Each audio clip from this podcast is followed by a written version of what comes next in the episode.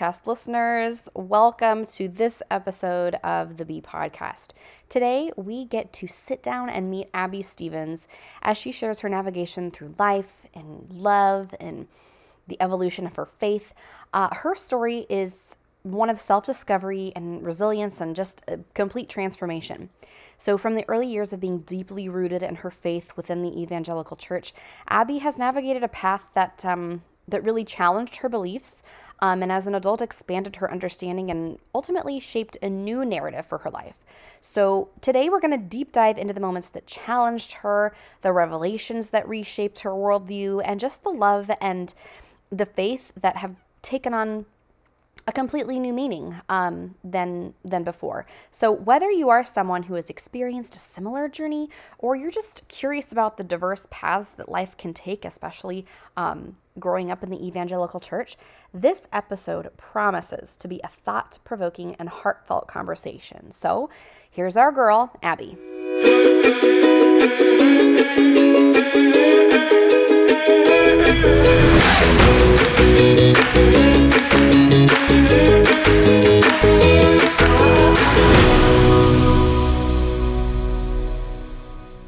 Abby, I am so excited to finally sit down and talk with you about this this subject. Um, I have admired you for so long, like growing up and knowing you, and I know that we have a lot of similar similar stories and similar experiences, uh, but also very different. And so I just can't express to you enough how happy I am that you have agreed to sit down and do this with me. So, how are you? I'm well. I am glad to be on the other side of 2023. Looking forward to 2024, hopefully. Fingers Amen crossed. to that. Mm-hmm. Yep, it does go fast. Okay, Abby, Abby Stevens, you are currently living in Florida. Tell me about uh, who you are, your current career, family, hobbies. Let's hear it.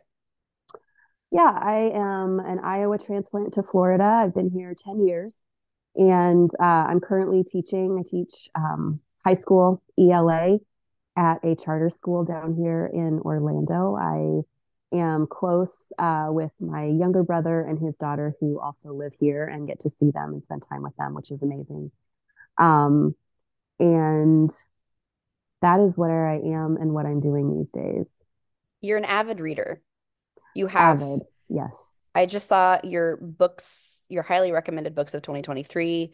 Um, what would be your your top top book that you read this year? Well, in 2023. In 2023, I think the best book that I read was Demon Copperhead by Barbara Kingsolver. She's been a favorite since I read Poisonwood Bible, which I think a lot of people know her for. Um, her insights into humanity and her ability to write complex characters that you sort of love and sort of are uncomfortable caring about because they're so tragically terrible and broken.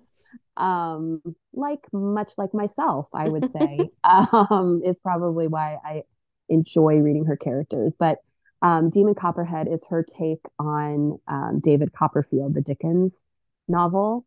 And Oh, it's just heartbreaking and beautiful and human. And it's the sort of novel. Um, the the central character is Demon Copperhead. His name is Damon. His given name is Damon, but he, his nickname is Demon because of his upbringing. Um, there's uh, he comes from a single parent home in Appalachia. And all of the things that you think of when you think of that part of the world are a part of his life. And yet there's Kingsolver somehow makes you aware that we separate ourselves into these groups of people people who live in Appalachia and people who live in the Midwest and people who are middle class and people who are upper middle class. And then there's just so much that we all experience as humans that we forget how much we have in common. Um, and it's a, a book and a character that will stay with me for a long time. that's awesome. Okay, well, putting it on my list. Not taking any classes right now, so I am I'm that's the one thing that I'm looking forward to. No more classes. Yeah, so I'm I'm looking forward to that. So yeah, gonna add it. Um, and also every other book that you listed on Facebook today. Okay. So, so Abby, um, we are here to kind of talk about your upbringing, um, your early influences, specifically your evangelical up, upbringing. So, um, let's just dive right into it. Can you describe your early experiences with evangelical Christianity and how it shaped your upbringing? Yeah, it's impossible to overstate how central evangelical Christianity is to both how I was raised, but also who I am today. Um, it has been, and I think in many ways continues to be, even as this journey has led me in directions I never anticipated, as it re- regards uh, or as it involves my faith tradition. Um, it just is central part of who I am and how I have become who I am. And I continue to be surprised by how um, transformational that faith tradition has been and continues to be in how I see the world, um, how I view other people, how I view my place in the world, my role in the world. Um, you know, I was four when I made the decision to follow Jesus. And I tell people that, and oftentimes they kind of, you know, oh, but did you really? And I don't really know how to describe it other than to say, yes, I was four and I had a four year old's understanding and maturity, but I meant it as much as a four year old can mean it. And um, I mean it as much as a not four year old um, can mean it today. You know, at 45, um, after 40 years of this faith at the center of my life, I don't mean it any less um, now that I understand more about it, or maybe less. Maybe I understand less about it than I did when I was four. Maybe that is.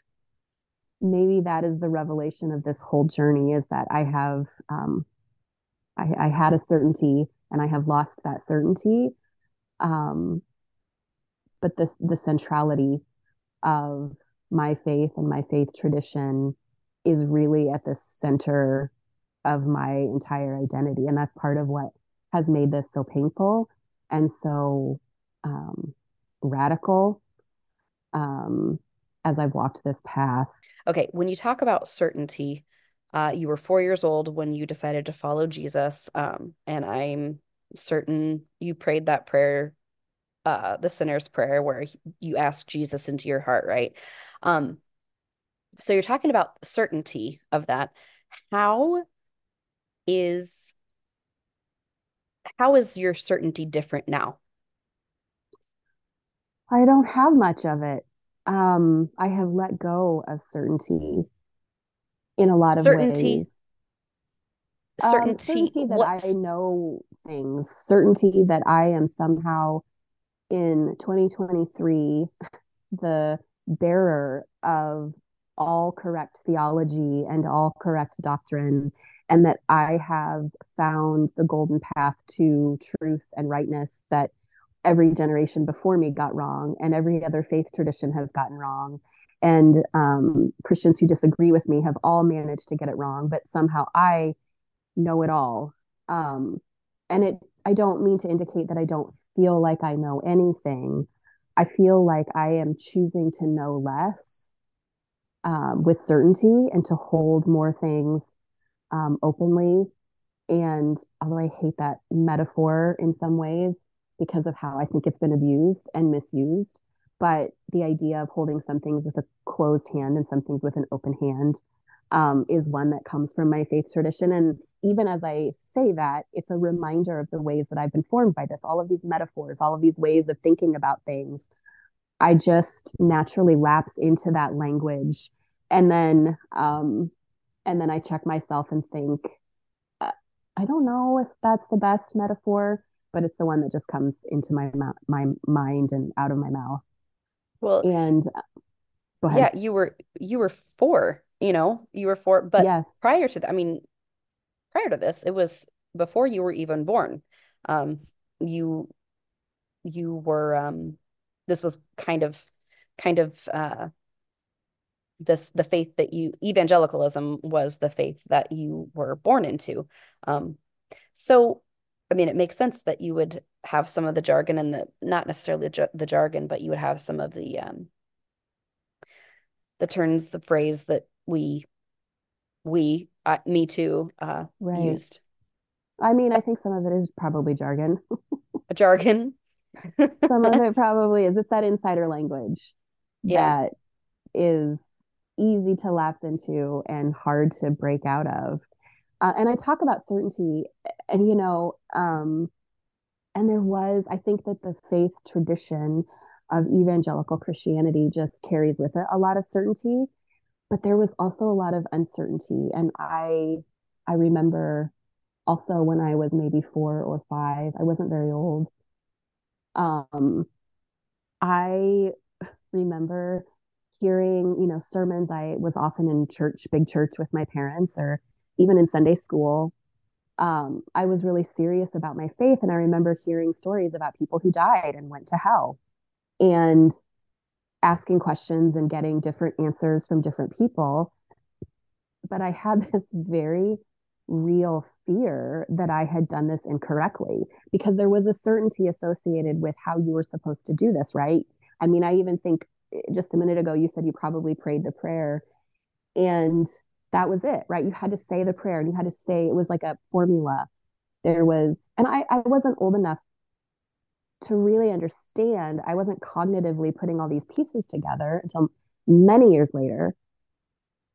But i knew that there was a right way to do this and a wrong way to do this. And if i had messed it up or i hadn't really meant it or what if i prayed it but i i didn't mean it at the time? Or what if i sinned after i prayed it and I didn't know the rules. I couldn't figure out, and I would lay in bed. And I just remember how terrified I was that I had done it wrong. And like there was some talisman or something that I could hold on to that would make help me get it right. And so I would lay in bed and I would pray over and over in my head, Jesus come into my heart, Jesus come into my heart, Jesus come into my heart, Jesus come into my heart. And then I remember thinking, but what if I have to say it out loud? What if God won't accept it if I think it only in my head. What if he needs me to say it out loud?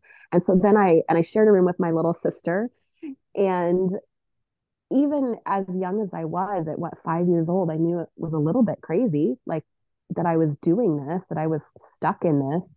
And so I would whisper it under my breath as quietly as I could hoping that that one of them would take and I just remember thinking, one of these times I'm going to say it and mean it at the same time. And then he'll actually come into my heart. And I did it, I don't know, for a year. Um, and I would do it until I fell asleep, just over and over again. And so even when I talk about certainty, there was a, a certainty that I should be certain, but I was often unsure uh, and uncertain about that certainty. Did I do it right? Did I get the right formula put together? Um, did I mean it correctly? Because God knew if I meant if I was lying, you know, like what if he what if it was just I don't know what I thought it was. And what if he thinks that I'm doing it out of fear and not out of longing and actual fear and right. respect for him? Yeah. Yeah. Mm-hmm. So so yeah, I talk about certainty, but there was a lot of uncertainty too. Um, and well, I feel bad for that little girl. Yeah. I mean, it you bet on all of it. All of it is, which is so like juxtaposed. You're certain uh, that this is the way and this is the way. Um, I'm Mandalorian reference. Like this is the way that we do it, and you can know for certain that this happens. Alas, there was so much uncertainty, and I mean, how? How do you know? Lots of lots of i i remember experiencing a lot of fear as a child as well uh which is yeah. not at all the point um which is so unfortunate. No and i think it's important at least for me to know like no one told me i needed to be afraid. That wasn't the intent. Well it was of, implied by yeah you're going to burn in hell. Well yes and i you know I hear people talk today, and I think there is still that people feel like that fear is missing. And I never experienced a missing of that fear. It was present constantly. And I second guessed so much. Um, and I still find myself doing that, second guessing so much, even as I release the certainty. Is it okay if I do that? I, maybe I'm dooming myself to hell by releasing the certainty about this particular teaching or this that particular teaching or this interpretation of this scripture um, and untying myself untethering myself from that fear that if i get it wrong god's not big enough or gracious enough or good enough to know my heart um, a heart that since i was four has longed to follow after him. If that's not enough um, and yet I still feel that fear in the pit of my stomach at times that somehow I have wandered beyond the boundaries of his grace or his ability to let me be wrong. Um, so, well, depending on um, which denomination, which is another thing that we could go on and on about, uh, but depending on which denomination of the uh, of the Protestant faith, the evangelical faith, uh, you can lose your salvation depending on if you have wandered too far from his grace, um, which again speaks to your point that you made at the very beginning. Um, I think that's funny. I grew up in a house with parents who had different beliefs on that particular idea. And it was never, again, it was discussed openly in front of us. I don't know that either one of them ever considered how and again, there was no ill intent, there was no malice, there was no cruelty intended at all. Um, and at the time, I didn't notice it until many years later when I realized that those conversations and the, that lack of certainty had really left me with some big questions listening to parents who disagreed about this particular theology of you know can you lose your salvation um, it was a big deal to me listening because I wasn't certain who was right. And I was afraid if I got it wrong, I was in big trouble. Mm-hmm. Um, yeah, it's a lot to carry when you're young. Absolutely. So, a few years ago, you had mentioned in a previous conversation that you uh, had a guest spot on a blog. Um, could you share with us uh, some of your insights that you shared on this blog regarding your faith? Absolutely. Um, so this is what I wrote. Uh, it was for a blog called Red Letter Christians. Um, and it was a book study that they were doing. So this was a guest entry. I wrote, the memory has the feel of a Polaroid. The colors are washed out. The frame is small. The lines are indistinct and slightly blurred. I was four, standing in the middle of my bed, bouncing and trying to reach the low ceiling in the room I shared with my younger sister. My mom was putting away folded clothes. As I jumped, I was trying to recite the cross stitched prayer that hung on the wall next to my bed. I can still remember it. Father in heaven, hear my prayer. Keep me in thy loving care. Be my guide in all I do, and bless all those who love me too. We had memorized it three words at a time and prayed it each night at bedtime. A thought Mom, do you love Jesus more than you love dad? A beat of silence. Well, yes, but I interrupted. Do you love Jesus more than you love me? I knew the answer to this one. Mom and dad loved each other, sure, but not like they loved me. A longer beat of silence. Well, yes, but I stopped jumping. I was filled with something I couldn't begin to understand, but even at such a tender age, I knew it was real. I want to love Jesus more than anyone or anything, too. And that was it. He had me. Thus began my journey with Jesus, and thus it continues. There's a quote in the first chapter of the book called Reconstructing the Gospel that says, Whatever humanity's problems, Jesus is the answer. This I believe. Yes and amen. Um, I remember that moment very clearly. I remember that prayer. Um, and I remember very clearly just thinking I had her. um, that there was no way she would say that she loved Jesus more than she loved me. And it was a stunning moment for me at four. Um, and I didn't pray a prayer. I didn't ask Jesus into my heart. I just decided that I wanted to love him more than I loved anyone else or anything else too. And um, when I tell people I became a Christian at four, that's the moment that I'm referring to. Um, and the funny part is for a long time, I would have told you I didn't have, you know, the, if you grew up in the church, you have a salvation story. And I would have told you I didn't have one because I didn't remember praying that prayer until those nights when I was so afraid. Um, but I really think that if I had a moment, that was it. I guess from that point on, did you then feel close to God? Did you have a closeness? Or were you just driving for it? Um, it's hard to say, I think. I think probably a little of both. I think that again, this is, you know, uh, the 45 year old with hindsight looking back. I think that there are moments that at the time I believed were a closeness to God that I felt. I do think that there were times when I did feel close to Him. Um, as I was when I was very, very young, I guess. Um, but I also think, and this is, you know, looking back, that there were probably moments where I manufactured that feeling because I believed I was supposed to feel close to him in those moments, um, or I didn't know what that was supposed to feel like or to be like.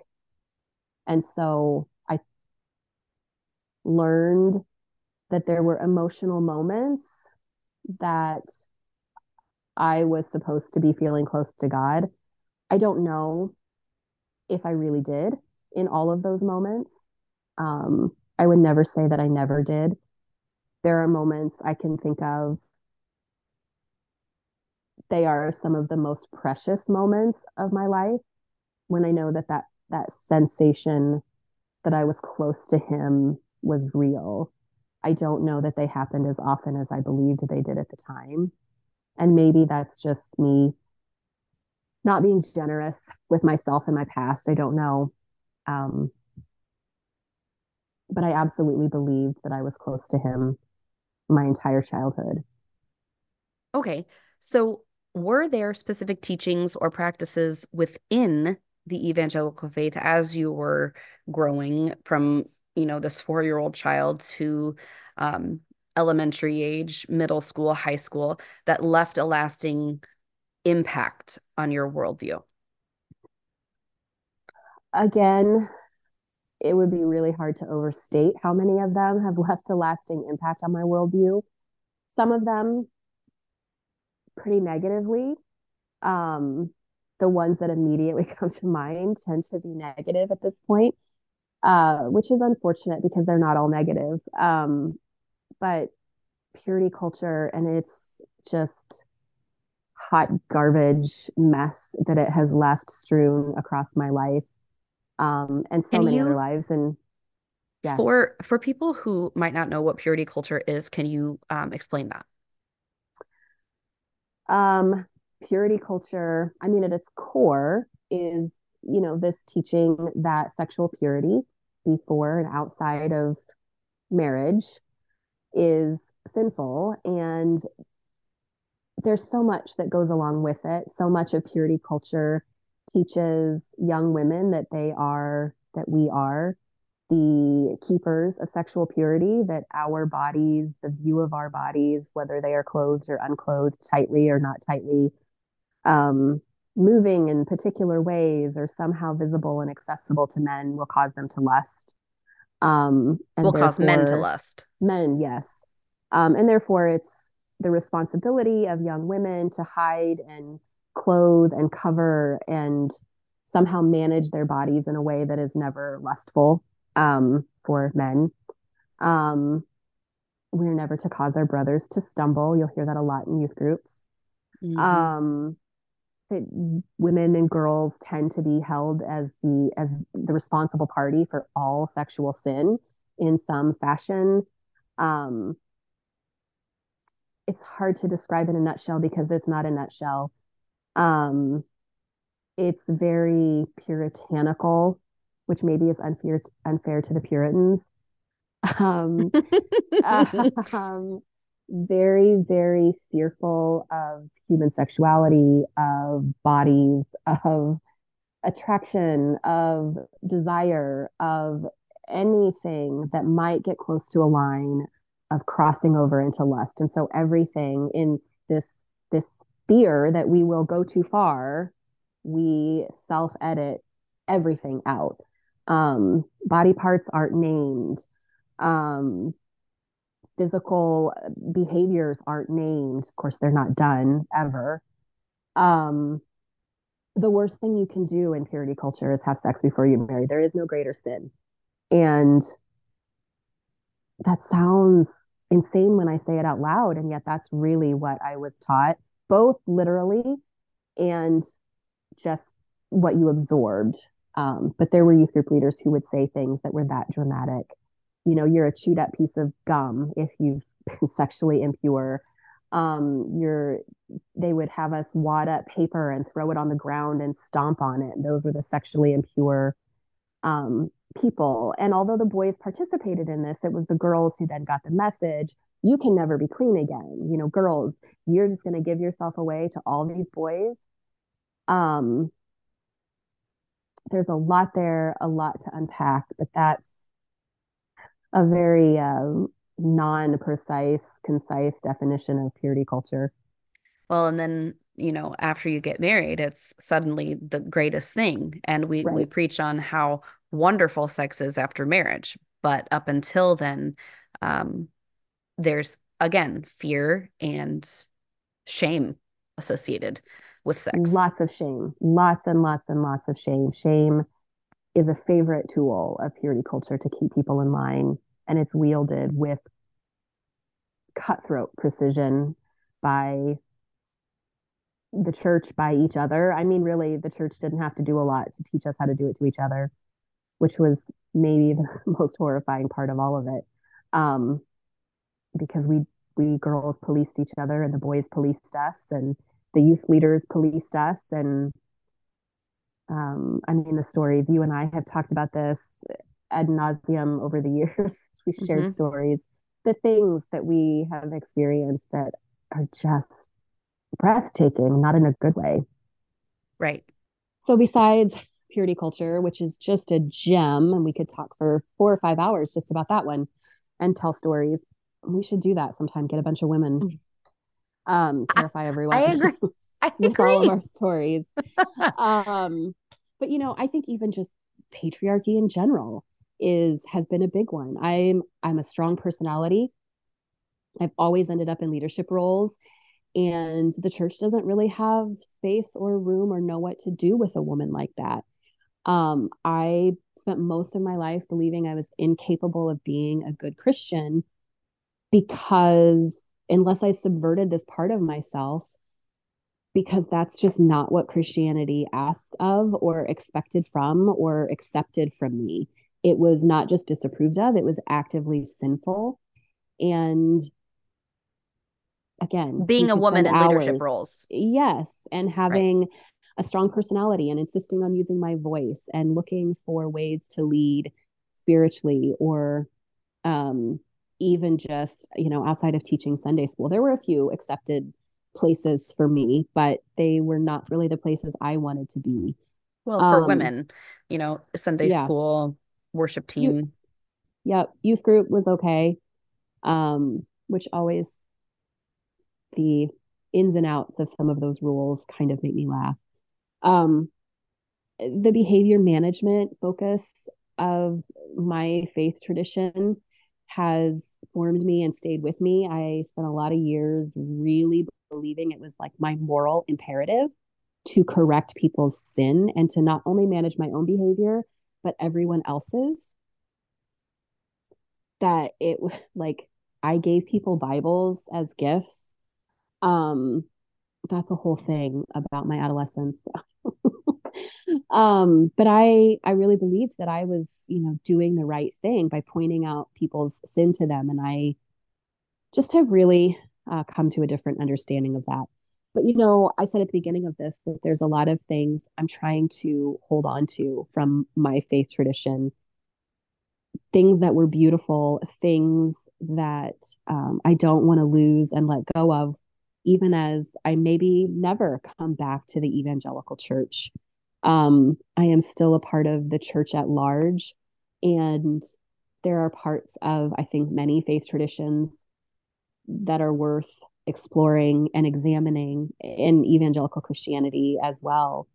Um, you know, I've never seen people show up like they do in the evangelical church for people who are hurting. Um, I am, as you can hear in my voice, moved to tears by the memories of the ways that the people I grew up with have loved me and have embraced me and have been in my life in such powerful ways. Um, there's I've I've not seen anything like it, and that doesn't mean, of course, it doesn't exist in other faith traditions, but this is mine, and it's where I learned how to show up for people and how um how to understand and know Jesus in this wide and rich and deep way. Um, and I'm just unwilling to let go of the Jesus that I came to know in this faith tradition. Um, and so I'm unwilling to throw it all out and say it's all bad because um, I learned who he is here uh, in this place that made me, this church that made me. That has also been what has been so painful in this whole process is that this is the place that made me who I am. And it, um, there's so much of it that I don't want to give up on. So when you ask, um, you know, what, what parts of your faith tradition have made you, the answer is all of them. Some of them I'm trying to eat the meat and spit out the bones. Um, and some of them I'm jettisoning completely, and some of them I want to cling to. You and I experienced a lot of a lot of the same things when we were growing up. Um, you know, you evangelize. You're talking about how you would give Bibles to people uh, as a gift, and that is like I would have I would have like absolutely died if Abby Stevens gave me a Bible. I would have thought that was like honestly, um, because I looked up to you and your your sister and just in love with your brother from the time I could see. Um, but like that was that was our role. It felt like it felt like if you weren't evangelizing um and I mean that's what people do when they care, right? That's how I, that's how I love people. I tell them about Jesus and I get them on my team. I mean, all of that, making fishers of men. Um, gosh, because your your experience, your experience, all we had we had similar experiences. However, I've leaned in a different direction than you have leaned as you have deconstructed. Um, do you think do you think personality has anything to do with the way that people uh, kind of internalize this and process it as adults? I'm sure that it does. I mean, I think about over the years, I've been grateful to meet and know a lot of people who are on this journey um, in whatever form it is and whatever word we we call it. I don't call my particular experiences deconstruction in part because I think that the church at large, when it hears that, it hears deconversion, and that has not been my experience or my desire. I know that it is for some people, that it is a walking away from the faith entirely for some people. For some people, it is turning to a different faith tradition. Um, for me, I um, I call it my journey of disillusionment, um, and I, that's intentional. Um, but I think that my personality has played a part, at least in the questions that I have asked and in how I have come to understand my experiences, what I want to keep, what I want to get rid of, um, or what I feel like I need to walk away from is maybe a better way to describe that. And so I don't know what those personality differences are, but a lot of people experience this in a lot of different ways. And it's really like, I mean, it's like being in the faith tradition, right? Like we all have different experiences, even inside it, even as you and I have had similar um, experiences and stories. The wounds that came from those things are different. Our understanding of how to walk those things out and who we are as we walk those things out is different. Um, you know, you talked about evangelism and sharing the gospel uh, with people and the the the role that that plays. But even that, people do differently. People have a different view of how that should happen, and some people sit on a shuttle bus between the parking lot and the airport and they want to lead you to Jesus, strangers. You know, there are those people. I was never that person. That was never that my personality is just not that kind of personality. There were times where I absolutely believed that there was something sinful in me that was keeping me from that, that I was supposed to be that kind of person because there were certain kinds of personalities and and experiences like that that were held up and sort of oohed and awed over and prayed over. And you know, those were the people brought up on stage on a Sunday to talk about this experience that I had in Walmart. Um, and I know people for whom those are incredibly real experiences, that they have true connections with people because I've seen it happen, because I have known people who I met this person in Walmart and you're never going to believe. And they weep about this conversation that they had, you know, looking at whether they got all purpose flour or bread flour. And they, um, and they are just broken by this moment, this interaction that they had with someone.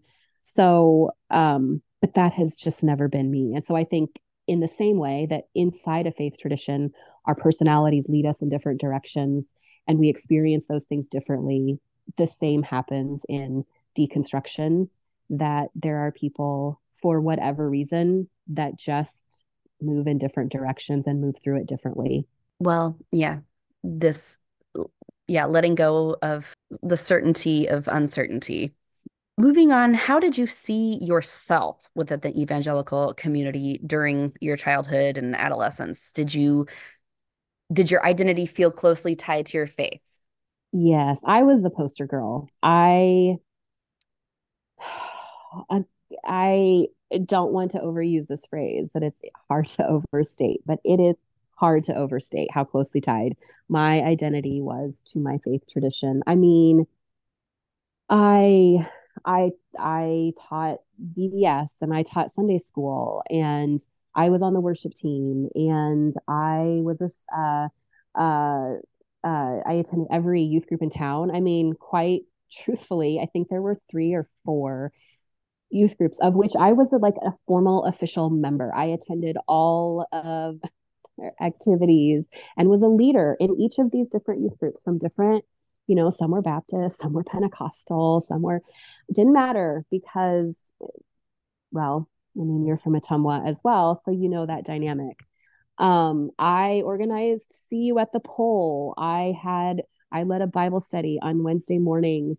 Um these are mostly in my adolescence. Um my nickname in high school this is a true story was church lady from Dana Carvey's character on SNL.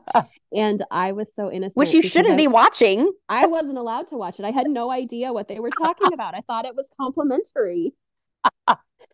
oh, and I think it was affectionate because it was friends who called me this, but these are the people I gave Bibles to. I mean, I did as like graduation gifts, as birthday gifts. I bought little personal Bible. I mean, I was just the worst. And I look back at that girl and she was so sincere. All of it was sincere. I meant every minute of it. I feel so bad. Oh, for my friends who were getting really cool gifts from other people and I wrapped up Bibles. oh, but very sweet. Um sure, sure. We'll go with sweet. Very sweet. um okay, so talk to me about um these youth groups I mean, you were in your okay. What what year? What years were you in youth group, and what years were you leading it? Uh, well, I graduated from high school in '97, so I was in youth group from, I mean, I don't know what age, 12 you start going to youth group. So you know, all through the '90s, I so the fashion was on point too, by the way. Um, but yeah, I, back in the day of like, well, the Satanic Panic, right in the 80s, I remember um, Sunday school lessons about backmasking. We listened to Hotel California played backwards. I will never forget that Sunday school lesson as long as I live. We were all just looking at each other. What's happening right now? What were they supposed uh, to have been saying? So, well, backmasking is real. It's a real um, technique that they used on different audio tracks. And they would, if you played like the tape backwards, you could hear a message underneath. And so they were different. You can, there's, a, I think there's a Wikipedia page that has like a bunch of the recorded backmasked um, messages. And some of them were quite atrocious. Some of them were totally harmless. Some of them were just ridiculous. But the concept was, and this is again was in the, you know, like mid to late 80s. Um, I was too young, probably in the mid 80s, but in the late 80s and then early 90s, it was part of the satanic panic that that that um, there were these messages, these subliminal messages that you were being um, swayed by in secular music, and so you played it backwards, and you could hear. I can't remember what any of the messages were, and some of them were, I think, truly trying to be provocative and frighten all of the Christians, and um, which and is so probably, were... I mean, which is probably why we're here. Which is probably probably it's the backmasking that got me.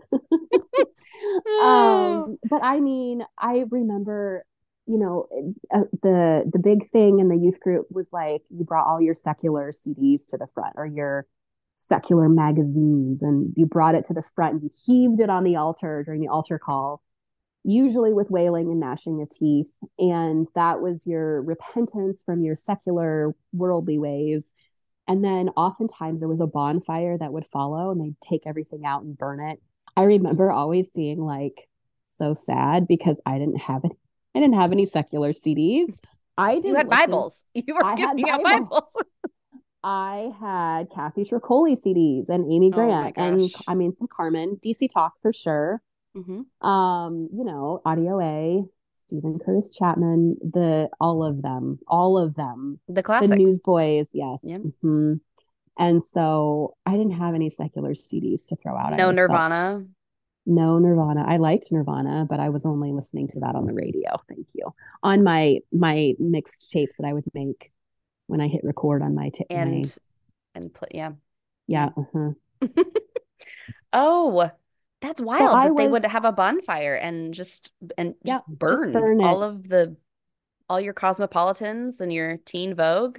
Mm-hmm. It was very virtue signaling e before virtue signaling was a thing. Yeah. Um and yeah, so much of that just I laugh at and get a kick out of those moments of just like what were we doing?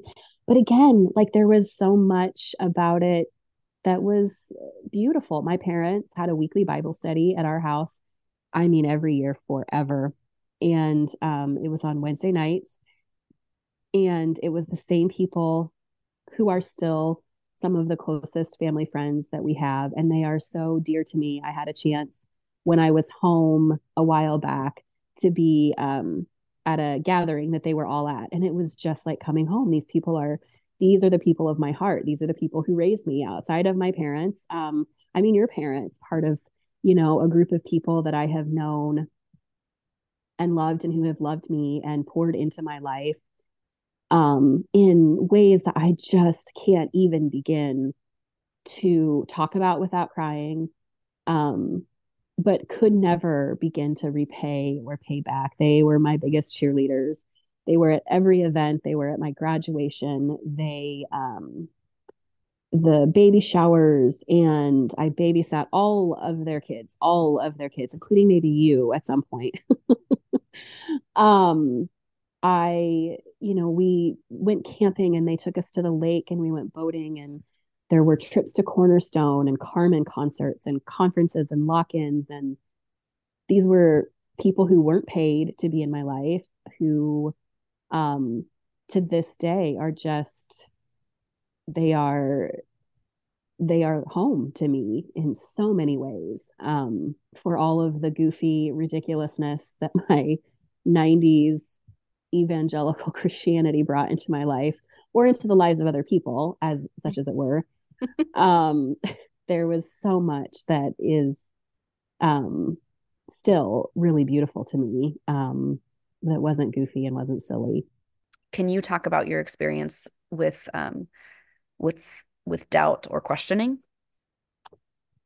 Yeah, I think you know, even in the midst of all of my adolescence that was so deeply centered in evangelical Christianity and and church, um, there was a lot that just I describe it like it just felt like I was wearing clothes that didn't quite fit right. And there were moments, it wasn't constant, but there were these moments. I remember one Sunday, there were some kids going on a mission trip and they were called up front to be prayed for. And I had just started my first job. And I remember just thinking, and this is so ungenerous of me, but I just remember thinking these kids are going to spend 99% of their time with each other, with a bunch of other Christian kids on this mission trip in a foreign country. They're going to do like a couple street plays, and these people are going to maybe pray, I guess, the prayer, and then I don't know, or if anyone's going to talk to these people again, we're going to they're going to come home and tell us about all these people who got saved, but we're not really going to know if they got saved because I don't know if they I mean maybe they just wanted to talk to the Americans. Um, and 99% of the time they're going to spend with each other in their hotels or in their training. And here I am at 16 years old working coach house gifts in Quincy Place Mall was my first um my first real job. So great. I know. R.I.P. Great memories. And I'm going to be working with people who maybe don't actually know Jesus, but I'm going to be with them, you know, three nights a week or whatever. And no one's praying for me. No one is, I'm developing relationships with these people. I babysat for their kids. I babysat for everyone's kids. Um, but I got to know these people. I worked with them for a couple years. And I just remember these moments of just like something doesn't quite fit right. You know, I'd listen to these messages about purity um, and um, have my own history of um, sexual abuse and thinking like who's taught no one's talking to me about this. And these moments there were these bumps and i learned quickly that there are certain questions i was allowed to ask. I could ask what a bible verse meant i could question certain doctrines or certain theologies but there were also questions that were off limits questions that were dangerous to ask not because anyone told me that they were but because i watched how I was allowed to be present. So I to take a step back, I was allowed to be present. I was at this Bible study. I didn't sit upstairs with the kids. I sat downstairs with the adults. I was in grown up church almost all the time. Um, and I was around the adult conversations often enough to hear how people were talked about. Um, and I, I don't want to malign anyone who I may have overheard. Um, I, I don't mean to in any way um, cast aspersion on you know any of any of the people who were involved in the conversations, but I overheard the way people were talked about when they asked certain kinds of questions. Can I believe this? Can I believe that? Um, what if the Bible doesn't mean this? What if that's not the correct interpretation? there were some places where it was dangerous to ask those questions mm-hmm. and those people were dealt with in ways that i witnessed being harsh and unforgiving and um, you were no longer on the inside you were no longer someone who was worth respecting or looking up to you might be allowed to stay in community um, but you were the unhealthy one. That was always a great word to use. Um, I think today it still is a great word to use, unhealthy. And that just sort of means, well, we don't hate them, but also they're not great. And um, I get kind of a kick out of sometimes listening to, you know, Christians in particular talk about cancel culture today. And I, I don't need to take this political, but I mean, for heaven's sake, I've been watching Christians do it to ourselves, to each other, my entire life. um, we come from a tradition that has perfected it. And I don't, if we're being honest, I, I don't know how you look at this. I, I grew up listening, I grew up hearing people say, you know, the church is the only place where we shoot our wounded. There's a reason that we have said that about the church. That was long before cancel culture was a thing. Um, because, man, we can be terribly cruel and unforgiving when people step outside of the boundaries that we have that are the acceptable boundaries that we have put in place for them and i have been party to that i have been complicit in that you know when i talk about myself as an adolescent uh, and the poster girl for christianity that was part of it as well was my ability and it's how i know I, it existed because i did that to people i know that mm-hmm. i did that to people i know the names of those people I was very good at that. Man, I'm thinking back to my own high school career and all of the people that I, oh my gosh, just like, oh God, it's so cringy to think about like all of the things that I said and did and like expected and like felt entitled to and just the any of you girls from high school if you're listening I am so sorry that I was so frigid, a frigid, just, oh God, just so yeah. cold. And, and, but like in the name of Jesus. right. There was a lot of self righteousness. Oh man. Uh, a lot of entitlement. I thought, I think I thought that I could like Bible all of the struggle out of me or them, maybe. Like I just beat them with it. Makes me think of the well, the movie Saved, that scene with Mandy Moore when she screams at her supposed friend. She throws a Bible at her and hits her right in the middle of the back. She's the friend is walking away and she says, I am filled with the love of Christ. that was me. That right. was me far too often. Right. And wondering why, yeah. Why oh people don't God. like me or Jesus. Right. right. Right. Oh my goodness. Were there any challenges or conflicts you faced in reconciling your personal identity um, with the expectations of the evangelical community?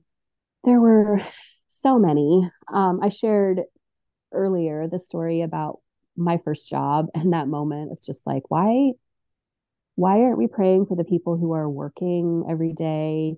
Why are we only praying for people who are going to the mission field? Not that I mind that we prayed for those people. Um, but it always seemed like there was a disconnect between what we said was important and then the actions that we elevated for people. Um and then like i said earlier you know i was um sexually abused when i was young and then um not a lot of people knew that in part because i sat in youth group and i listened to these purity messages and i could not reconcile uh, my own experiences with this teaching about being chewed up dirty gum and wadded up stepped on paper and figuring out how all of that worked. And I didn't want to ask questions because nobody talked about it. Um, nobody ever mentioned, you know, hey, if something was done to you, this is different. Um, not that I think the message is good uh, otherwise, but but that that was never part of the conversation. And then um, and this is something I haven't talked much about ever in public. Um, but I had an experience many years later when I was um, a teenager. And I remember um, we were at a church event, it was a Y night. And um, I remember overhearing two men talking. They were talking about this is a blast from the past, Tailhook, which was a big scandal in the military it was a big like convention, I think, of military branches called Tailhook. And there were something like a hundred women who and men, I think there were a few men who were sexually assaulted um over the course of this like weekend or week, this convention.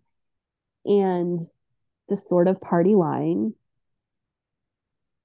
that that kind of came out in conservative circles, which I was a part of, um, was this idea of, well, what did they expect? And I remember overhearing two men from church say out loud, um, as I was waiting to play foosball, um, something like, you know, I like I don't really feel bad for them. These feminists wanted equality and equal pay, and they wanted to join the military. And what did they expect? Um, and then when I was, I, I later experienced something quite traumatic, um, an assault. um, I remember hearing those voices in my head, and so there were so many moments uh, I mean, I was in my 30s before I ever told anyone about that because I just remember thinking, well, what did I expect? That was the overriding voice that I heard was, well, what did you expect? And I have more stories uh, that I won't even I won't even go into. Moments where it began to become evident to me long before I dreamt of walking away from the church that there was some disconnect somewhere, that there was something that either I was not right, like there was no way for me to be right and in the church, or that there was something fundamentally wrong with some of what I had learned and been taught about who Jesus was, is, um, about the way that the church was supposed to be in the world, about how this faith was supposed to form me and shape me. And for many years after that, I mean, I really believed I was just wrong. And I needed to shape up and I needed to shut up and I needed to force myself into those boxes and stop asking those dangerous questions and stop opening those doors and stop wrestling with the things that I needed to be wrestling with, which was why I was in my 30s before some of these stories I ever told anyone, like any human ever heard some of these things for me, because that was just, I couldn't safely stay in the church and have, I, I couldn't have both. And so one had to go, one had to be shut up, one had to somehow go away. Um, and because the church was so central to who I was, I couldn't imagine ever leaving that behind. And so I just towed the party line. I doubled down in so many ways. Um, and then I also found, you know, in a lot of ways, it was leaking out of me in ways that I was unaware of until much, much later, that that it just wasn't sustainable. When you describe leaking out, can you give an example? Well, uh, like when I went to college, um, I stopped cold turkey going to church. I just was not involved at all. And that was a huge culture shock for me. Um, but I couldn't make myself go. It was like I was free. I lied about it. I I routinely would speak to my parents and lie about the church service that I had been to because I had not been to church and I had no intention of going to church and I wanted nothing to do with it. We were required to go. I went to a Christian, a private Christian college, and uh, we were required to do chapel periodically um, I think two or three days a week we had to go. And I did everything I could most of the time to tune that out. And so um, I started drinking in college um, quite a lot and had no concept that this was sort of, uh, at the time, I had no awareness that this was that sort of disconnect leaking out of me of just like, I couldn't continue um, to to toe that party line and to uphold that status quo in a way um, that was healthy. And so I just became supremely um, unhealthy in my attempts to manage that. So that kind of leads into my next question for you what were the key factors or experiences maybe you can get a little more specific that led you to question and eventually kind of dissect your faith within uh, christianity as we knew it i there were i think lots of small moments um as i have shared throughout the years but I I worked for a church for a few years, and it was a really wonderful church and a, a good experience. And yet there were moments in that that set of years where I really began to sense that my questions were more than just questions and that the disconnect was more um, than just something I could slap a band-aid on. I just started to kind of begin to see it for what it was. Uh, I I I I think I said earlier I don't generally call my journey deconstruction. I call it disillusionment. There's a quote by one of my favorite theologians, um, Barbara Taylor Brown, and she this really helps to articulate kind of helps me to articulate my journey. She says disillusionment is the loss of illusion about ourselves, about the world, about God. And while it's almost always painful, it's not a bad thing to lose the lies we have mistaken for truth. Disillusioned, we come to understand that God does not conform to our expectations. We glimpse our own relative size in the universe and see that no human being can say who God should be or how God should act. We review our requirements of God and recognize them as our own fictions, our own frail shelters against the vast night sky. Disillusioned, we find out what is not true and are set free to seek what is if we dare. And that has helped me to articulate this because I, I feel a lot like this. It is just this journey of getting rid of illusions and things that I believed to be true so that I can hold on to the things that I think really are true and and discover them. Um, and I think a lot of that relates to that certainty syndrome, the the um, one of those thought ending cliches, these things that we just sort of trot out as certainties to help keep us from the cognitive dissonance that I think our faith requires us to live in. And um, uh, you know, a lot of complicated things can be true at the same time and I don't want to ignore those for easy answers. And I, I think that evangelical Christianity, um, the faith tradition that I experience and as I experience it, just does a uniquely poor job of setting us up for those for those uncertainties. I think it hands us certainties and tells us we can cling to those certainties. And I just don't believe that any longer. Um, and so while there were, I think there were not just, there wasn't just one moment, there were lots of small things that I just couldn't ignore any longer. And so, um, I decided that I needed to figure out how to open my hand and let go of some of those things and ask those questions. Why can't this be true? Why is this faith tradition bad? Um, not because I needed to, you know, go out and be a sweaty heathen and just, um, I think sometimes that's sort of picture that people get in their minds. Like, I don't know why it always seems like everyone thinks you just want to just like go have sex with everyone. Like that's the deconst. I mean, that's the story I hear all yeah. the time. Like, yeah. oh no, you just want to live in sexual sin. Okay, I don't.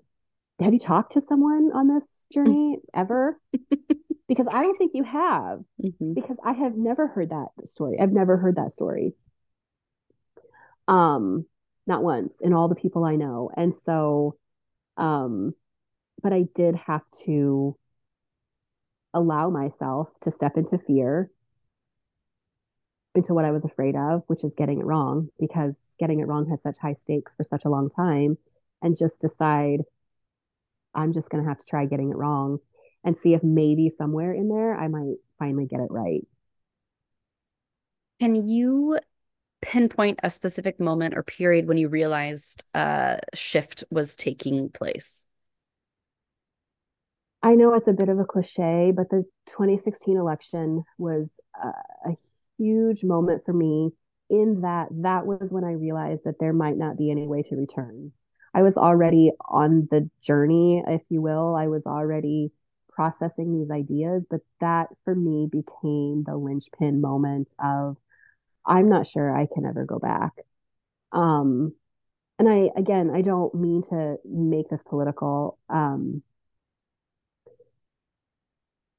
but I was raised in a faith tradition that had all of the hallmarks of the things that I've already talked about, but also had set itself up as the chaplain of the Republican Party or the Conservative Party, I should say, of the United States. And I was taught that that was a good thing. And I, again, wasn't explicit. Nobody sat me down and said that. But I many times heard people say things like, I don't think Democrats can be Christians.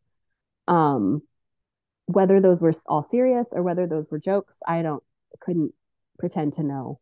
But I heard that. I heard those ideas.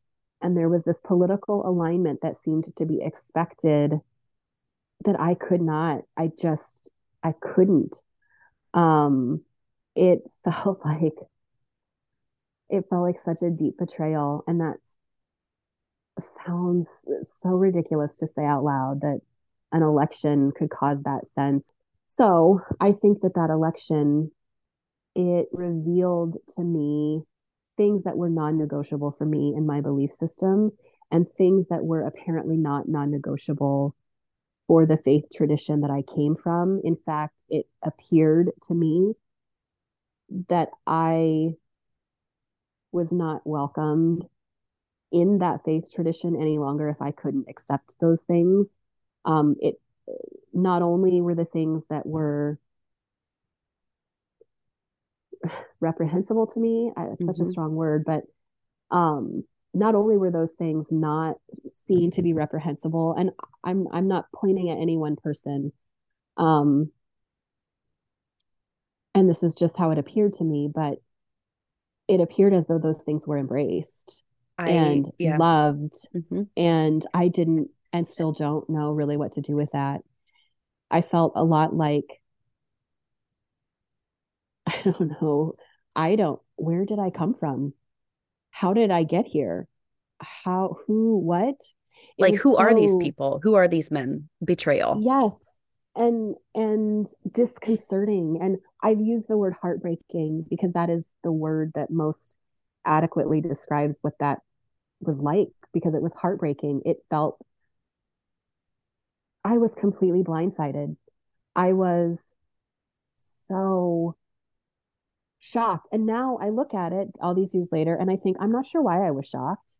I don't think I should have been shocked. I think I should have seen it. It's part of the reason that I continue to think that the church and I, the evangelical church and I, have probably parted ways for good because I think I should have seen it. I think I should have seen the ways in which so much of what I had learned was undergirded by these ideas, these political partisan ideas.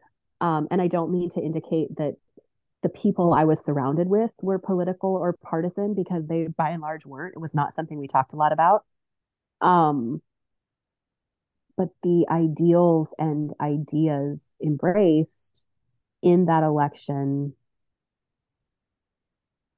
appeared to me, and I think that statistics and and and studies that have come since bear out were very deeply held by the faith tradition that I was walking am walking out of. And now people are saying it out loud. And that's and not just saying it out loud, but embracing it in out loud and in public. And I continue to struggle to look at my faith and understand how these two things align. Um, and I, I believe that there are people who look at the same faith and really do see alignment. I don't understand how, and I'm fully aware. I'm fully aware that the same people look at my particular journey, my particular faith, and probably feel the same way. I'm not sure how to circle that square for any of us. But that moment for me was a turning point as far as just realizing I can't belong here. I don't belong here. I'm not welcome here. Um, and unless I align, I will never be welcome here again.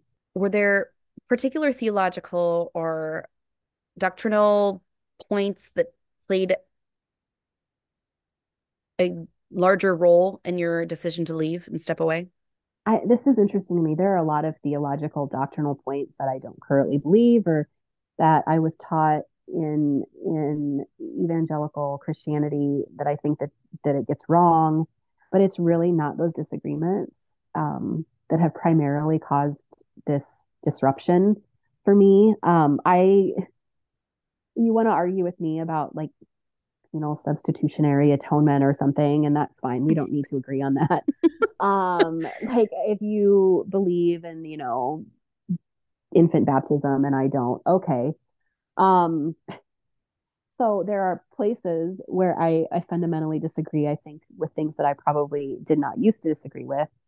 Um, but I think it's the way for me, the the American evangelical church has doubled down on um, the ugliest parts, um, the misogyny, the patriarchy, the racism, um, and just refused any sort of repentance, refused. I don't understand. Or empathy. yes. And I don't understand why the church needs Jesus if it doesn't have anything to repent of. Um, I think it would be so powerful in this country if the tradition that I came from, which is, you know, next to Catholicism, perhaps, be, well, and in this country, um, the most powerful group of religious people in this country and said, we want to repent of these sins that have harmed so many people. And as a as a, a faith tradition, and I understand American evangelical Christianity has all kinds of denominations, and that would be there's not just one person who gets to decide this. There, we don't have a pope. Um, but that has just not happened. You know, the largest denominations in this country have done just the opposite. They have hidden all kinds of sexual abuse and then have the audacity to point at the Catholic Church or to point at anywhere else um, when they're hiding pastors and shuttling them around them around the country and mm-hmm. um, and have refused to take steps to redress, you know, uh, racial harm and to to desegregate Sunday mornings and and to renounce it's the doubling down on the ugliest parts i think the anger and the cruelty with which that has happened. I'm fundamentally am just done with the gatekeeping and the purity tests and like i'm not interested in you telling me what i have to believe to be a christian in good standing any longer. I'm not interested in gatekeeping those things and not allowing people to question those things myself included.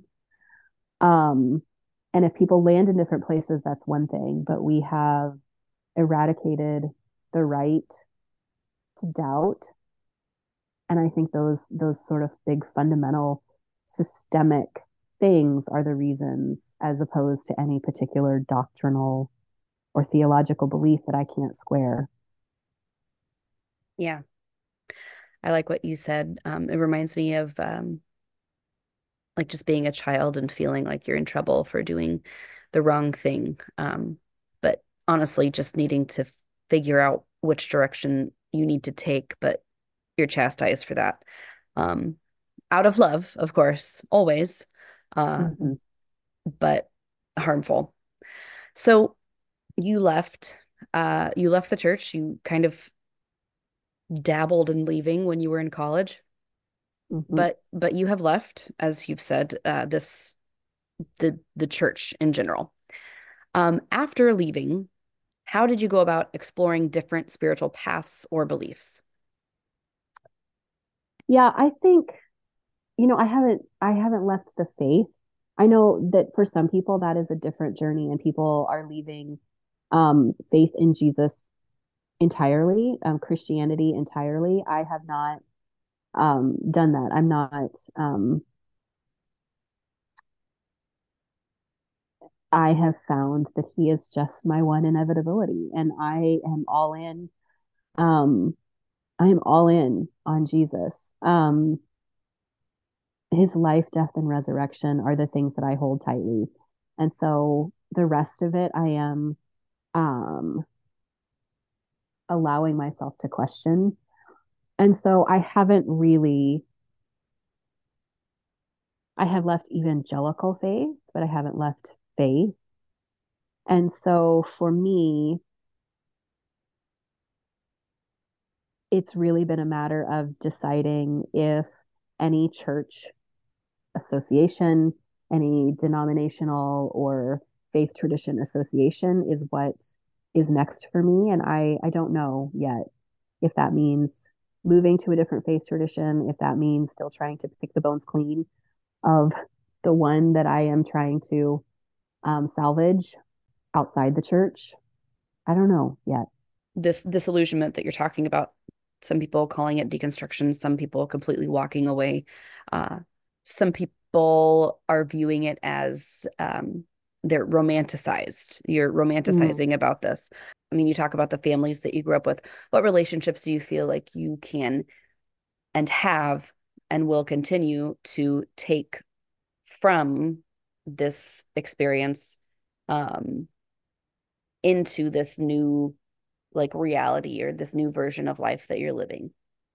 Um, I mean, there have been some friendships um I mean, friendship with friendships with you and um, uh, our mutual group of people that have sustained me. I've got several groups of friends that have also been on similar journeys that um, I have really leaned into.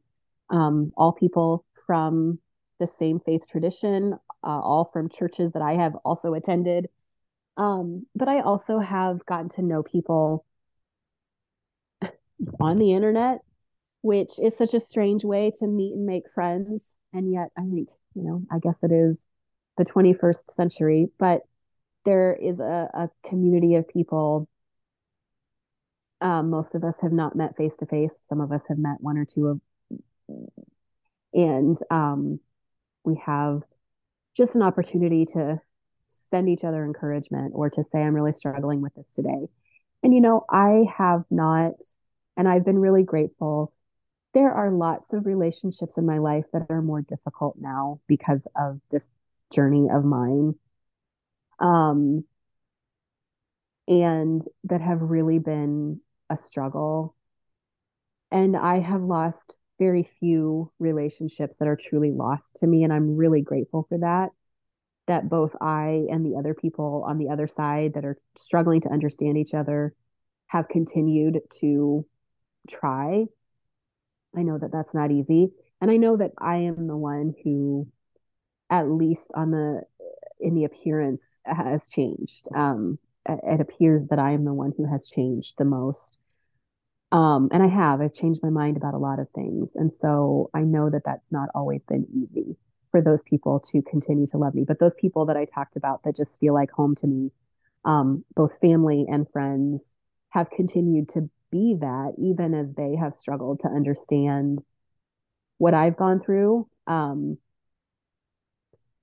and there is also an element of that we talked about the last time we saw each other and talked um, where I have learned, you know, I spent my childhood and adolescence listening to pastors tell me that I should not be afraid to uh, I shouldn't be afraid of the the judgment of men that um, the approval of men was not what I was supposed to seek that uh, and that was always translated to me as like you're going to be you're going to be the only pure virgin in college and everyone's going to make fun of you for it or you're going to be the only one who doesn't drink and everyone's going to make fun of you for it or you're going to be the only one who doesn't cuss and everyone's going to make fun of you for it um, those were the three big ones, always. And but it's okay because you're not seeking the approval of man, you're seeking God's approval. And what I have learned is that I have never once in my life cared about the approval of those people, the approval of those people who have been home to me um, and who struggle to understand me today and who I know struggle with what appear to be just totally out of the blue new beliefs. Um, family who have struggled to understand this journey for me. Those are the people whose approval is painful for me to lose. Um, it was always them. It was never some worldly heathen sinner out there uh, whose approval I was striving to keep or to um, acquire. It was, I was the poster girl. I was the the one I all of the grandfathers wanted their grandsons to marry Abby because she was the good Christian girl who was in the worship team and on the stage and leading the prayers and um and I've I have struggled and hurt and ached over realizing that that's the approval that I stand to lose and have likely lost in a lot of cases. I don't mean that I've lost love. Um, I don't think love has ever been on the line. I think that all of those people still love me, but whether they continue to respect me or um, like me, I don't know. And that's something else I've had to learn how to hold with kind of an open hand. um, that approval. And that's been really hard. Because it does for so long, it, at least in my case, it did feel so conditional. Um, and I think knowing too, I sat in those rooms and was in those conversations where we sort of lovingly condescended about people who were struggling and people who had fallen away, or we had all the words uh, backsliding, one, mm-hmm. backsliding, fallen away. They're just struggling, and they became objects of pity and scorn sometimes. And we discussed how to fix them. And uh, again, I'm condemning myself in all of this because I sat in those conversations and participated, and it's right. Same. How I know they happen um, and knowing that those are happening about me um, is difficult. And I have just had to let people be wrong and let people get me wrong um, and embrace the people who have just said, Oh, well, I know you and I love you and I know your heart. And so, okay, this is your journey and have not batted an eye or blinked or missed a step. Those relationships are so precious to me with people who have just said, okay, this is this is your journey and this is uh, what you're experiencing and have taken me seriously um, and have also not let it disrupt their view of me or our relationship with each other um, and there have been some of those as well that have just been nonplussed by any of it because i'm still abby and they're still whoever they are in my life and that's what matters um, and they love me and they know me.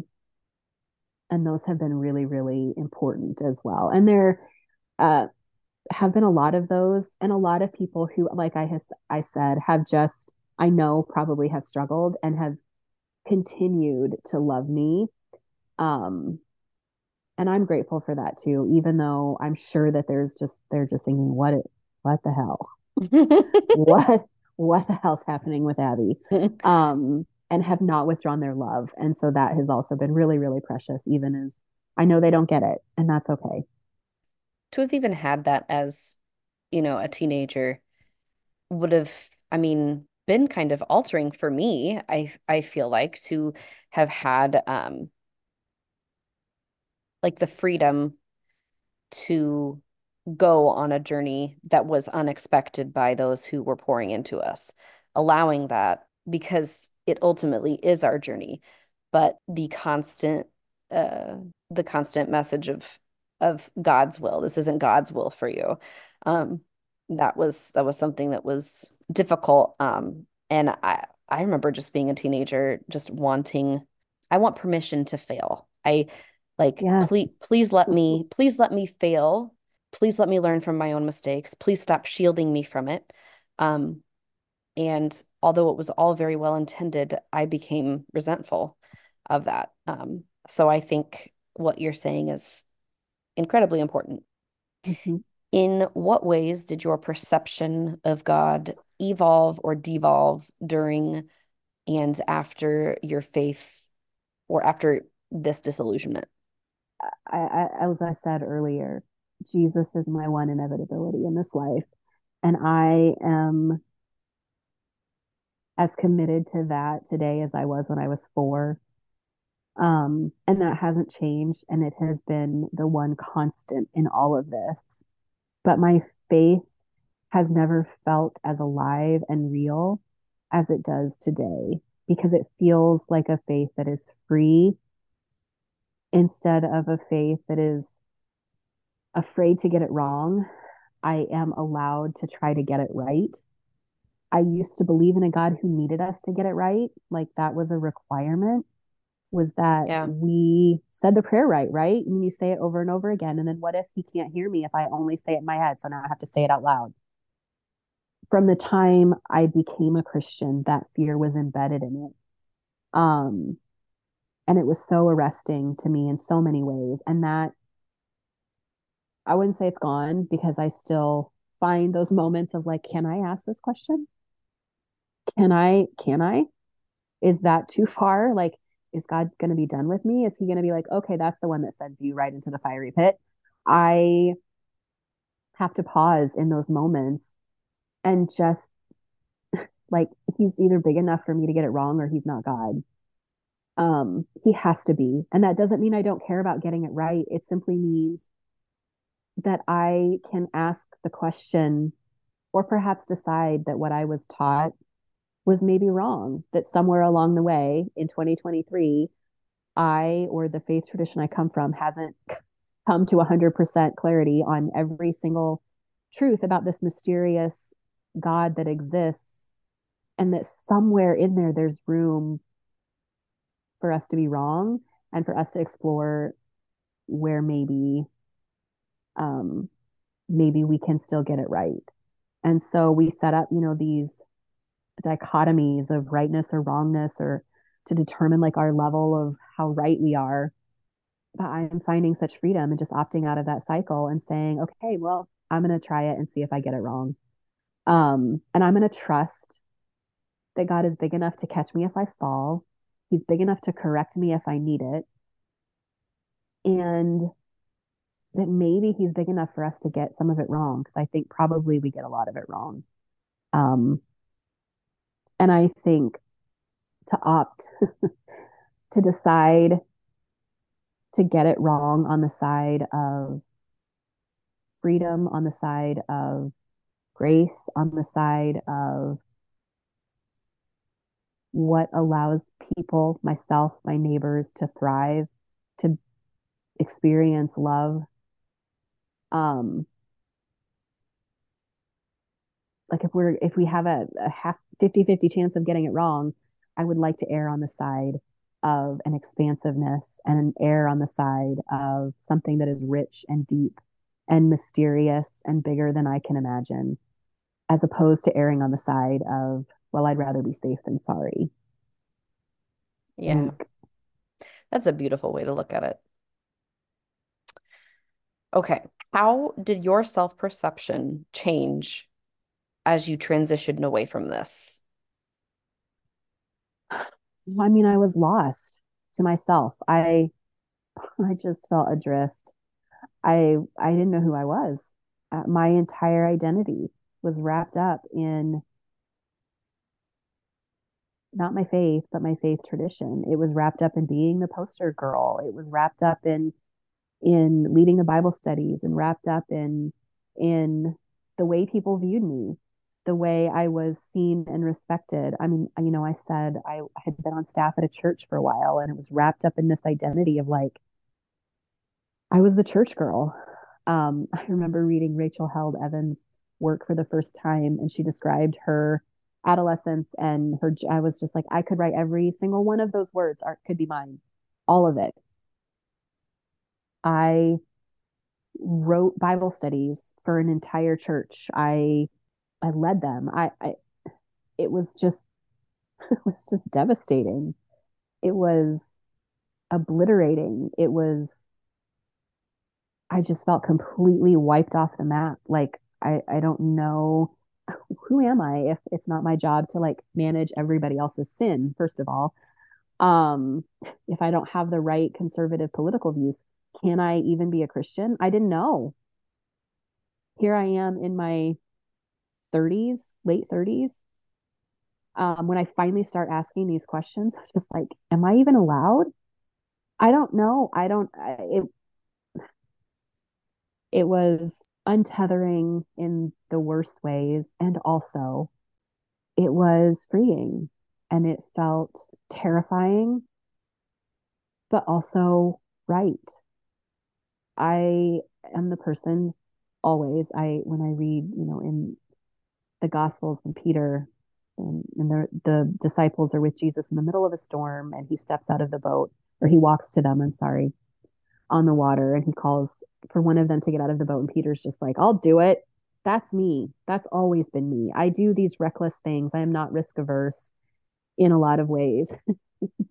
I this journey has felt like that. Like, oh, yep, okay, I'm gonna hop out of the boat. And then like, what the hell did I just do? I'm drowning here. And yet knowing I was supposed to get out of the boat. And I think I was supposed to get out of the boat. And I finally don't feel like I'm drowning anymore. But it took a while to get there. So, as you look to the future, how do you envision the continued evolution of your spiritual beliefs now? I mean, I think this is a process I would like to see continue. Um, Leo Tolstoy said, Truth, like gold, is to be obtained not by its growth, but by washing away from it all that is not gold. And so I think that's what I'd like to do continue to wash away what's not gold, continue to rid myself of illusions. I want to complicate my thinking and um, complicate my understanding of my faith, complicate my understanding of scripture. Um, not because I think it needs to be complicated, but because I think for too long I have accepted a simple version that allowed me to live with no cognitive dissonance, to not understand things um, in their fullness, um, to just not ask questions. And I think I have a lot of years of questions to start asking safely. Yeah, yeah. Yeah. Um okay, so let's talk about what you would say. What would you say if you were at the front of a church what would you say to people who are still a part of the body of the church? Um, I think that I would start by saying, talk to us. talk to us. We're not scary people and we are um, not dangerous and there are ridiculous teachers out there with books that they're writing about what this process is. And, you know, I've read some of them and I've seen some of those teachings and heard the pastors say the things and um just none of it holds water when you know people who are walking through this. And so I think the first thing I would say is talk to us um, with curiosity, not with judgment, not to fix us or to bring us back into the fold, but allow yourselves to imagine what you might have to learn from someone who's asking questions that you're not asking or who's seeing the world in and your faith in a way that you've never seen it. Um, allow yourself to be curious about what Jesus might have to teach you uh, or where he might show up in places that you've never ventured um, or have been told that you shouldn't venture, because those are some of the places where I am. And I don't mean physical places necessarily. And I think the other thing would be to be gentle in how you speak about this in public. So, not just because we're listening and we hear whether or not we can come back, we hear whether or not the church will ever be a place that we're welcome or want to be ever again. We hear your judgment, we see it on social media, we see the casual cruelty on Twitter um, or the um, dogmatic contempt. Uh, I've received so much contempt at the hands of other professing Christians some of them even people I know, although that has been rare and I'm very grateful for that. um, at, that I at least that I have actually heard it or seen it. Um, now maybe it's I'm spoken of contemptuously behind my back. I don't know, but um, but it's been very rare, thankfully, from people I know, from strangers all the time.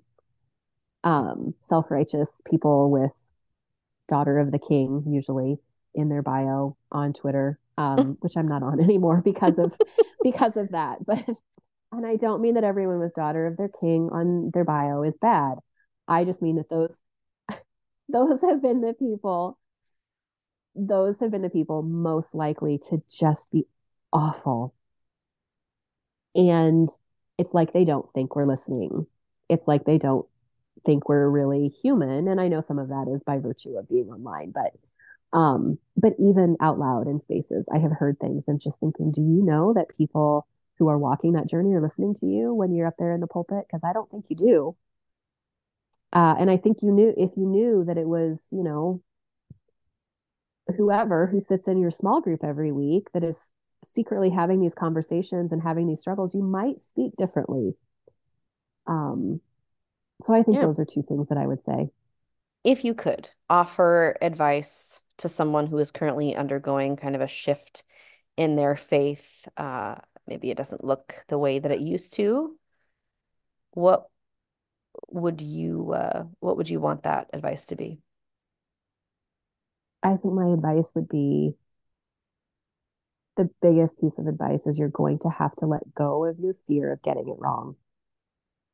If your faith tradition is anything like mine, that I think will be central for almost everyone because it is so ingrained in us. Um, and this comes not just from my experience, but from hundreds and hundreds of conversations. I routinely, at least once a week, get messages on social media from people I know and sometimes from people I don't know, thanking me for, and they say this being brave enough to say these things out loud on social media um, because they're terrified that they have the same questions, they have the same struggles, they're seeing the same things, and they know the risk and the cost of saying it out loud. You're going to have, you don't have to say it out loud, that's not required. But if this is a journey you're on, um, figuring out how to handle that fear of getting it wrong. Um, and then I think the other thing would be don't do it alone. Um,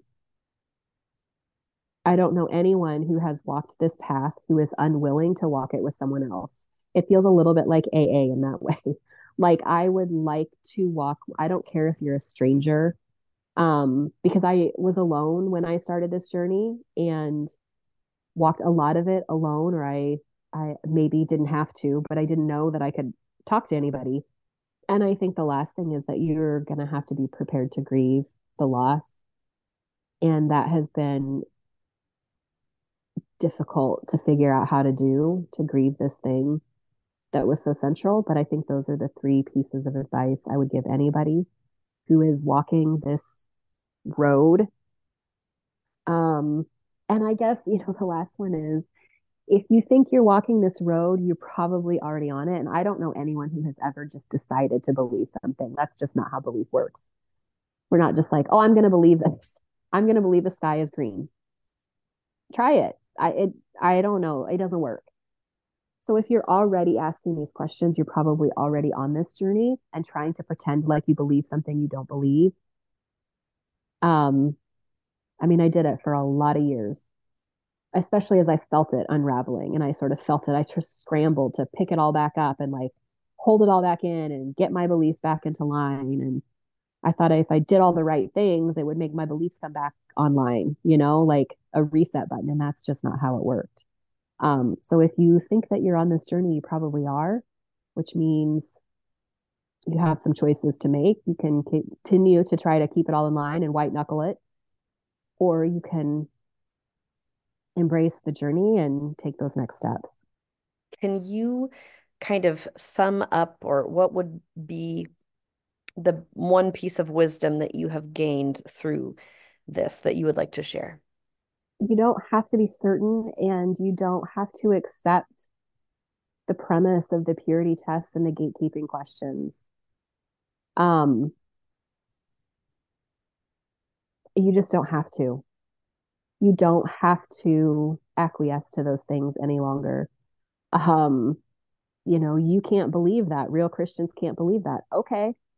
And then I'm going to choose to believe what I believe and continue to be a real Christian in spite of the attempt to gatekeep that.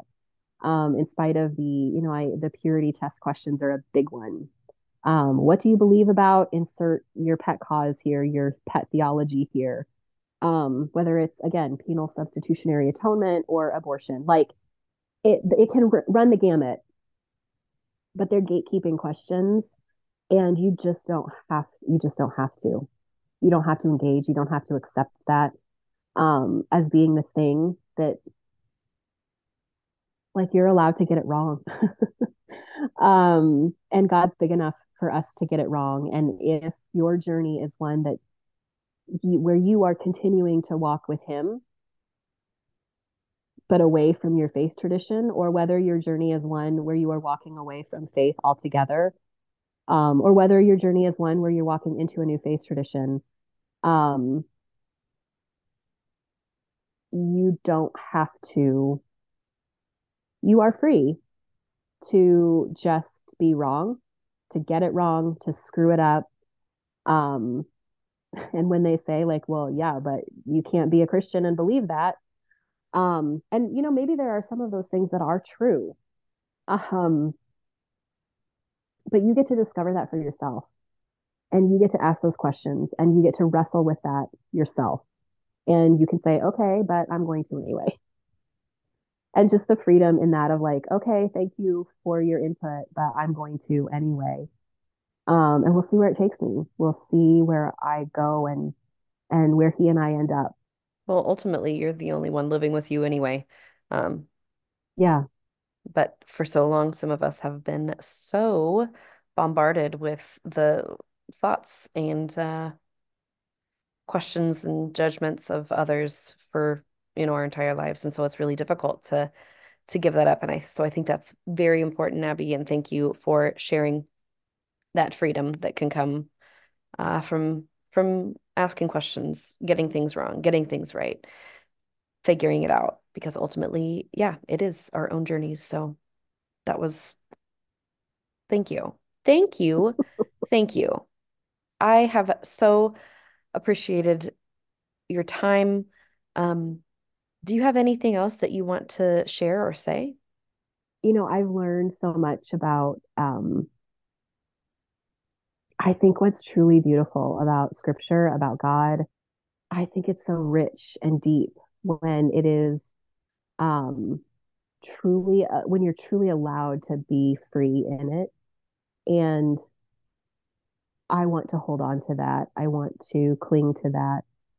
Um, I want other people to see that. And I grieve the ways that my faith tradition has made that difficult for people to hold on to and to see, to feel truly loved and accepted um, inside of it, um, to feel the expansiveness. And I hope that this journey, that this life of mine continues both in my own experience, but also in the experience that others have as they come in and out of my life, that they experience that expansiveness um, and the richness and the depth that I think I get to live in. And that gives me a lot of hope for the future. Abby, I cannot thank you enough. Um, this interview has been so special for me because you have been someone that I have looked up to my entire life. Um, and I'm so thankful to to just get to sit down and talk with you. Um, and we could talk more about this. Maybe we'll have an episode two, uh, part two. Um, but I just want to say thank you. Thank you for trusting me to to air this, and thank you for your time and your commitment and your leadership as a woman. I appreciate it. Well, thank you for letting me talk about this and letting me talk your ear off all night long. Um, Not at all. Also, thank you for have, you know, being a friend who is walking with me and alongside me in all of this. Um, it's nice to have people that know your past. I know a lot of people that I have met on this journey for the first time, but it is wonderful to know people who are asking similar questions and um, and not afraid of the questions that I'm asking that also know me from all the way back. So I really love that. You guys are home to me too. Well, you're you're so fantastic. Thank you so much for sharing your time with me. Um, you guys, that's it for this episode of the B Podcast. We'll catch you next time. Today's episode was made possible by our local online Facebook boutique, Pink Amethyst Boutique. My husband and I started this Facebook boutique community about seven years ago, and we would love for you to join us. We're an online boutique specializing in confidence, love, and comfort for all women of every age and stage of life. We carefully select and offer beautifully crafted articles of clothing that will last for seasons to come. It's much more than an online boutique, it's a community of women who share the love of comfort, style, and feeling good in their own skin. Please join our Facebook boutique at Pink Amethyst Boutique on Facebook. We'll have new pop ups coming this spring. All new members will receive free shipping on all orders through June. Again, make sure to join our Facebook community by searching Pink Amethyst Boutique or just email me at thebpodcast at gmail.com if you need help finding us. All new members receive free shipping on any order through June, and existing members get a 10% discount on their next purchase with us by simply rating, reviewing, subscribing, and sharing our pod.